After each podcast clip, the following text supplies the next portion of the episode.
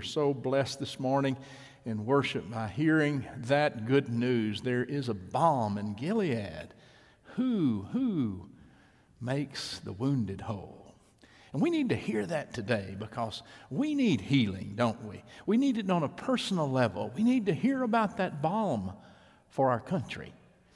And you know, I think that part of what we've been doing in worship during this new normal time is to celebrate the gift of our country. Now, last week, Jimmy played America the Beautiful, and it was beautiful. This week, we're going to start in a little bit different way. One of our own members, the Admiral Brett Giroir, was honored this week in our nation's capital. Uh, it was virtual, of course, for most of us, but we enjoyed seeing every one hour and 46 minutes of that great event. I want to share with you a snippet or two this morning that I think will take us to a place that is like that balm in Gilead that Alyssa sung about this morning. I want us to share um, uh, the privilege that we have in knowing that uh, Brett is a member of this church uh, he was also part of President Trump's administration as he shouldered the responsibility through the, um, uh, the health care initiative of our country, Health and Human Services, to take on so many, so many big challenges. Of course, the whole world knows him for what he did related to uh, COVID 19 testing that we now have on every corner. Uh, but what was not thoroughly reported has been his work with sickle cell anemia and that disease making medical advances in the last few years that we have longed for. And of course, the continued work in, um, in sub uh, Sahara Africa related to the AIDS crisis. And the advancement of opioid addiction has been so slowed, we don't hear about it very much anymore. And that was because it was attacked uh, by the uh, healthcare uh, workers of this country in such a huge way at the very top levels. And of course, the uniting of babies to immigrant, immigrant families on the border was also something that, uh, that Admiral Giroir was very much a part of. So today, I want to share with you in beginning this little snippet, uh, this patriotic snippet that was actually at the end or the conclusion of the service in celebrating him. And in celebrating Brett, we have to say we also celebrate his wife, Jill, whom we love, and Madeline and Jacqueline and, and uh, Eric, their, uh, their children. Eric's their son in law, and of course, their two perfect grandbabies, Isabel and Ellie. And uh, Jill's mother, uh, Liz Shore, has been a member here for such a long time. We appreciate you so much. So, watch and see. I am the flag of the United States of America. My name is Old Glory. I fly atop the world's tallest buildings. I wave proudly beside our nation's monuments. I watch over families at home, children at school, and over America's sick and weary. I lead the procession of flags representing many U.S. departments and this commissioned corps. Look up and see me. I stand for peace, honor, truth, and justice. I stand for freedom. I am confident. I am arrogant. I am proud. When I am flown with my fellow banners, my head is a little higher, my colors a little truer. I bow to no one. During times of stress and duress, I am a symbol of hope. I am recognized all over the world. I am embraced. I am saluted. I am respected. I am revered. I am loved. And I am determined and fearless. For more than 200 years, I have fought in every battle, of every war. Those who serve beneath my stars and stripes conduct research fight disease and injury, they protect public health. They conquered yellow fever, rubella, and smallpox, limited the spread of HIV, Ebola, influenza, and coronavirus. They are masters of disease prevention and they fight all enemies affecting our young and our old. drug misuse, diabetes, hypertension, kidney failure, prematurity, and sickle cell disease. I lead health professionals of many disciplines. I comfort and encourage them when they are overwhelmed. I served with my commissioned corps through 9 11 when our nation was attacked, through Hurricanes Katrina, Rita, Wilma, Gustav, Ike, and Irma. I served in the Gulf region, in Iraq and Afghanistan, in Indonesia, the Pacific Basin, in Central and South America, in Haiti, Japan, and Africa, all over the world. My public health officers love me. They cheer me. I am proud. I have been soiled, burned, torn, and trampled on the streets of those cities and countries that I have helped. It does not hurt me, for I am invincible. I protect, promote, and advance the health and safety of our great nation and abroad. I stand for the underserved. I have witnessed the heroic efforts of my warriors on the battlefield and in the trenches of the silent war against disease. I weep with those who weep when I'm flown at half mast to honor those who died in service.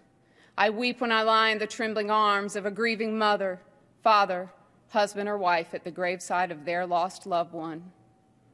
I bear witness to all of America's finest hours, but my finest hour comes when we stand side by side as members of one unified nation. It is that freedom that we fiercely defend through both our words and our actions and your love of this nation that keeps me flying high. I will not wither. I will not fall. I will not lay down the trust you placed in me. I am bold. I am proud. My name is Old Glory. God bless America. Long may I wave. Long may I wave. Admiral Brett Giroir, on behalf of a grateful nation, the President of the United States of America, the Secretary of the U.S. Department of Health and Human Services, the Surgeon General of the Commissioned Corps of the United States Public Health Service, and the officers to whom you faithfully served. Please accept the foundation of our great nation, a symbol of what you have worked to preserve throughout your career in public health and medicine and during your tenure as the Assistant Secretary for Health. God bless and Godspeed, Admiral Giroir.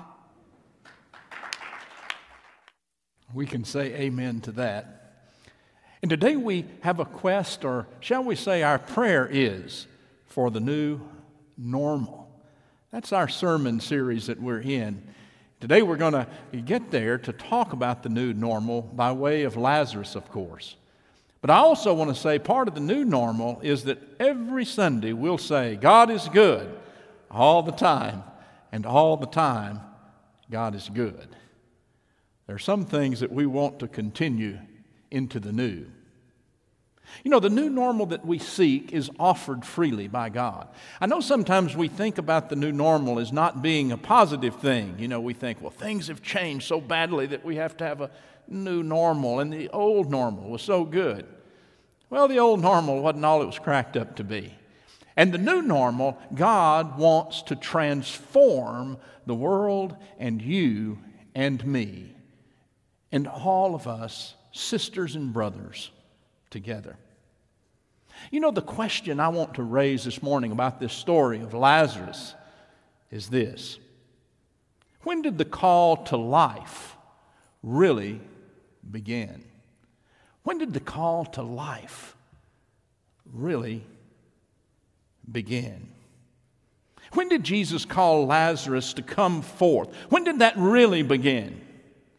I posed this question to my men's uh, prayer breakfast this, this past week, and they had some great answers.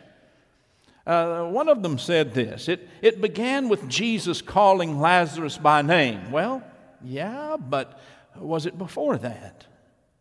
One said, well, it began when Jesus said to Martha, I am the resurrection and the life. Yeah. And another said, when Jesus uh, came to be with, with Martha and Mary and all of those who had gathered there to mourn with them, that's when that call to life began. And still another said, when Jesus wept. You know, I'd like to kind of wed those last two to talk about Jesus' compassion this morning. Not just normal old compassion. I want to talk about Jesus' compassion this morning. And I want to talk about what it's like when we care enough to move into the hurt and move into the pain of another, as Jesus did. And when we care enough that we will weep with those who weep listen to their needs and their hurts and move forward to call to life. There is a connection. And we are those, I hope, that in this new normal, we pray that we can go forward with the Jesus compassion with commitment to what Jesus' compassion is all about, like we've never experienced before, because the need for such compassion is perhaps greater than it's been in a long, long, really long time. You know, the new normal could very well be filled with Jesus' compassion.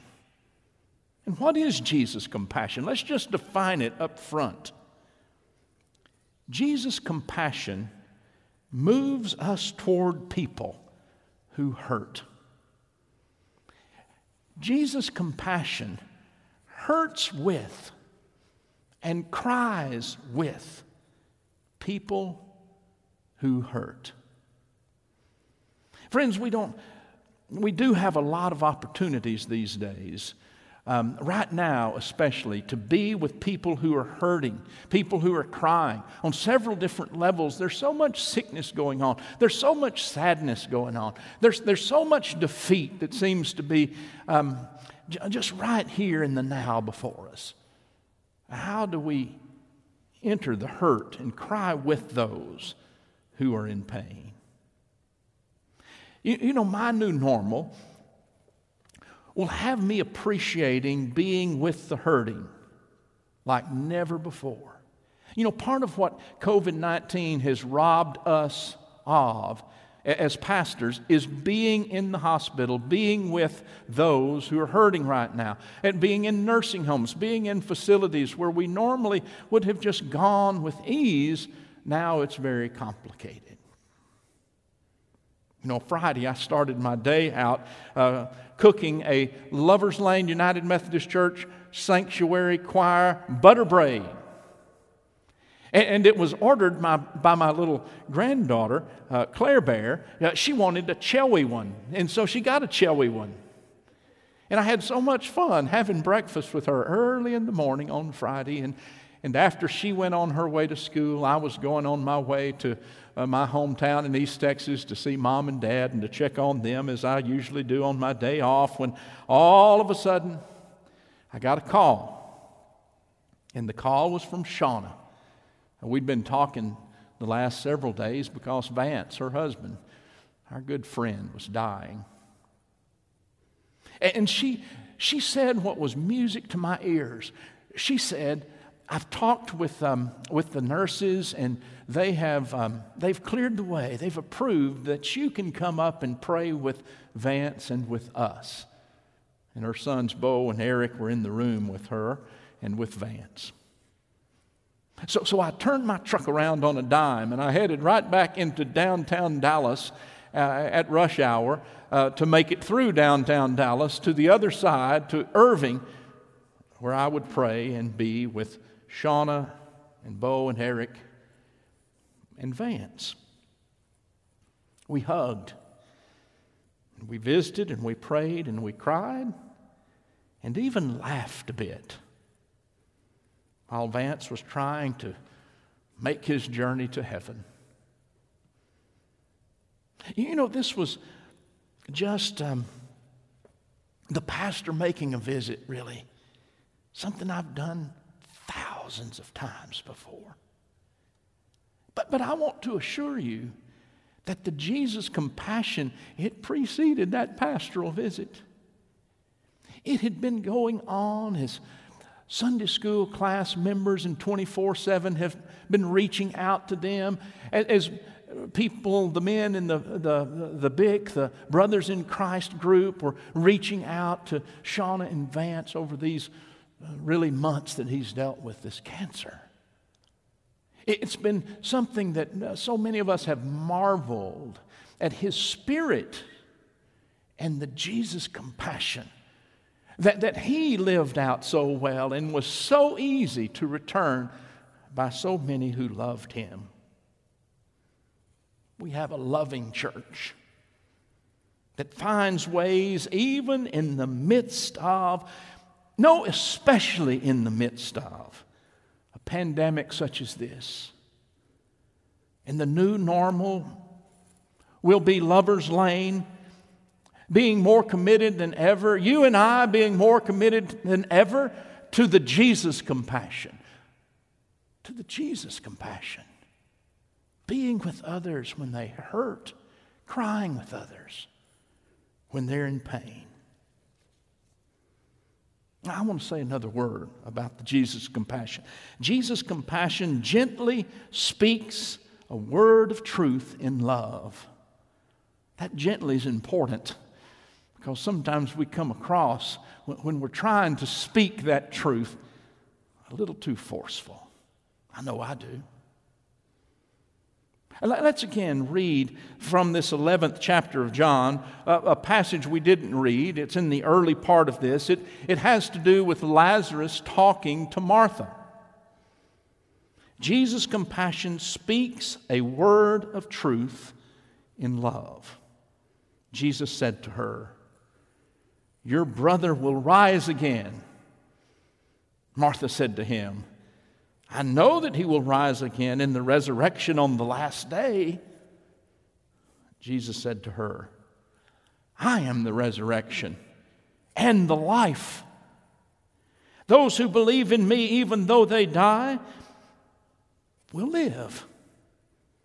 And everyone who lives and believes in me will never die. Do you believe this?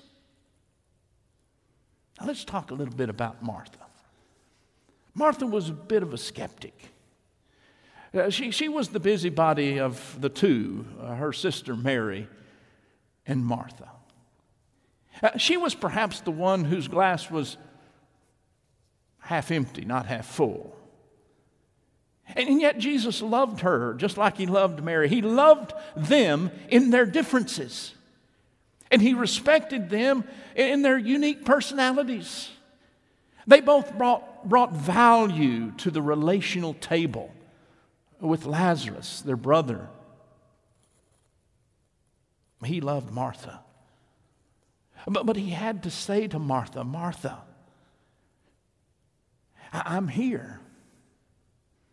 And I, I'm here to bring resurrection and life now. And she said, Well, I know, you know, resurrection and life on the last day. Jesus said, No, I, I am the resurrection and the life. Now. A short time later, Martha was, there at the tomb with Jesus, remember? And, and this is in the passage when Jesus said, Roll away the stone. It was Martha who said, Lord, he's been dead four days. There'll be a stench. She didn't think about the one she was talking to who said that he was the resurrection and the life, couldn't take care of a stench. And So he had to say to her again, in that gentle, truthful way, Did I not tell you that if you believed, you would see the glory of God? Friends, you know, today truth is under attack like we've never seen before. With so many means of communication, with, with so many fountains of information flowing, The still waters of truth are harder to find, but we must find them. And there's where we drink deeply. You know, we can't afford in the new normal to drink stagnant, polluted, poisonous waters of falsehood. And you know the best place, we Christians know this, or we should, the best place to find the truth is God's holy word. The Bible has been our source of truth for a long, long, long time. And the Holy Spirit serves us living water and helps us to discern what is truth. You know, there are some people right now looking to the Bible to justify a feeling that this must be the end of time. Friends, this has been a fruitless quest for many, many centuries. Jesus said, however, no one knows the day or hour when these things will happen. Not even the angels in heaven or the Son himself, only the Father knows. Friends, it's in times like these that I think the Lord comes to us in a more present way than ever before because we need the Lord more. We need that balm in Gilead. We don't need to be worrying or fretting or thinking we're right in determining when is the end of time. You know, I've noticed that speculation, such as I've heard from some, have kind of a flair of, I'm right about this. So much communication is delivered these days from a posture of, I'm right. You know, I stand guilty of this. I confess. It, it feels so good to try to convince yourself that you're right. And this anti compassionate declaration is one that I know the Holy Spirit is working with me about. Whether the words I'm right are spoken or not, we can act as if we're right in ways that hurt others. I stand guilty. Where do you stand? Where, where do you stand? You know, truth must be bathed in God's Word. Do you hear me? Truth must be prayed about in the spirit of Jesus' compassion. Truth must be delivered in light of Wesley's simple rules do good, do no harm, and seek that all will stay in love with God. Truth is that which we cannot serve God without. Scripture says you, you can not serve God in mammon. And what is mammon? What is your mammon? It's not just money. Mammon can be, a, be many things that take the place of our first love of God. And then the next thing I want to say from this passage of Scripture that, that Jesus' compassion always seeks to glorify God. That's important. Not to bring glory to self, but to glorify God.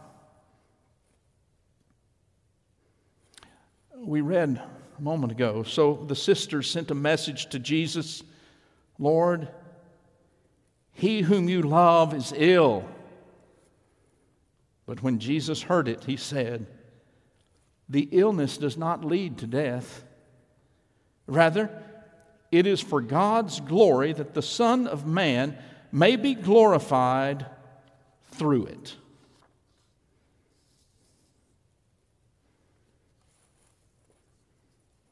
You know, Jesus wasn't playing a game. And I'll just wait four days because the Jews believed on, uh, on the, the fourth day that the Spirit was gone to Sheol. It was done. Jesus made his journey solely for the purpose to glorify God. You know, this week we, we saw one of our members, Brett uh, the Admiral, honored and decorated for his service with Health and Human Services. The world came to know um, Admiral Giroir through the daunting task that was given to him developing testing for COVID 19. And at the service, we, we witnessed the larger scope of his work. You know, he served years ago in George W. Bush's administration, and, and he worked to protect us from health dangers then. And, and in the past few years, he's been appointed by President Trump to continue his life saving work. Much Jesus compassion came forth from this one who was honored. You know, as I witnessed the rollout of all of the very good things that Admiral Giroir was about and the government has been about. I heard things about the advancement with sickle cell anemia, uh, and, and I heard things related to the success with the opioid crisis that, that, that we don't hear as much about because it's not nearly what it was um, uh, once, uh, not too many years ago. We, we didn't really hear in this country what I heard in that ceremony about the work of reuniting babies with mommies on the border. Not to mention that you can get a COVID test on nearly any corner today that, that's contributing greatly to defeating this virus. And as I watched that, I wondered why didn't we hear that on the news? Why weren't all of the networks rolling out the good news that I just saw in this ceremony? Friends, I think the answer is that bad news stories sell more. They feed our insatiable hunger for conflict, for controversy, our need to be right, and our weakness to spread rumor. You know, what if the new normal involved our commitment to sharing good news and we have our means to do that like never before? Uplifting stories and uh, putting good people and, and, and, and good uh, advances uh, just out there so people can celebrate. What if the new normal caused us to be committed to sharing this kind of news that honors great accomplishments and, most importantly, that glorifies God? I want to live into the normal in closing this service today by sharing what Brett said about a life changing mission trip he took years ago with Lovers Lane United Methodist Church in Honduras. You know, he stretches the truth a little bit about Lover's Lane, about me too, for that matter. But he begins by sharing one of my greatest bonehead moves of all time. So listen and laugh. Uh, I want to thank my pastor, Stan Copeland. Um, he, he became the pastor of uh, the second largest Methodist church in the world uh, the same year I became chief medical officer of one of the largest children's hospitals in the world. We were both way ahead of our time to do that. I mean, he never seemed above his head, but I could imagine what he really thought about inheriting this. Uh, you might have known he, uh, he has a little accent, so he comes from a little East Texas town. I come from a little town in Louisiana, um, and he's been a true inspiration to all of us, uh, whether in church or in Dallas or some of our best memories um, caring for children together um, on mission trips in Honduras.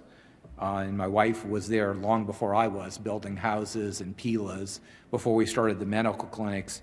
And um, if you ever doubt that God works in mysterious ways, and I'm almost over here, um, it, it's really amazing. We were gone for a trip, and I know he remembers this. Um, and of course, we've been planning this for a year. It's our mission trip. We're going down. And uh, a certain pastor forgot to renew his passport.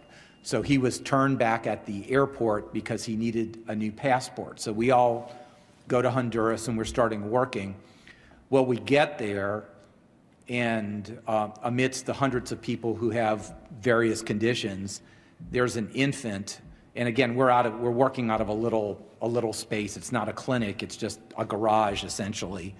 Um, and we don't really have equipment. We've got some basic things, but this infant came about four or five months old, very emaciated, very dehydrated. There's really no hospital care. Um, you know, one of the things you need is a scale. So this was two days later. Pastor Stan was coming to the airport.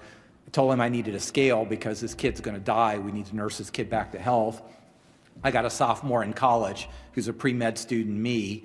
Um, and he had the idea, I think, so he went to Bass Pro Shops, which is right by the airport, and picked up a Bass scale, which was just fine because it was like the right weights, you know, 8, 10, 12, 14 pounds, few ounces. So he brought it down there. So uh, the sophomore um, in college, I basically assigned this kid to her. I said, "This child is going to live or die. Um, if you you got to take care of. You got to nurse this kid. It's got to get fluids. We got to weigh this kid, you know, four times a day, because you know we don't have many alternatives because there's really no care for this kid anywhere else." So, long story short, um, got the kid back going, got him thriving, gaining weight. Don't know really what his underlying condition was. Treated a bunch of things.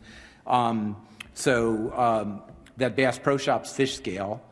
Turns out that um, sophomore went on to medical school, became the chief resident at Texas Children's Hospital, and is the pediatrician for our grandchildren now. Can't make that up.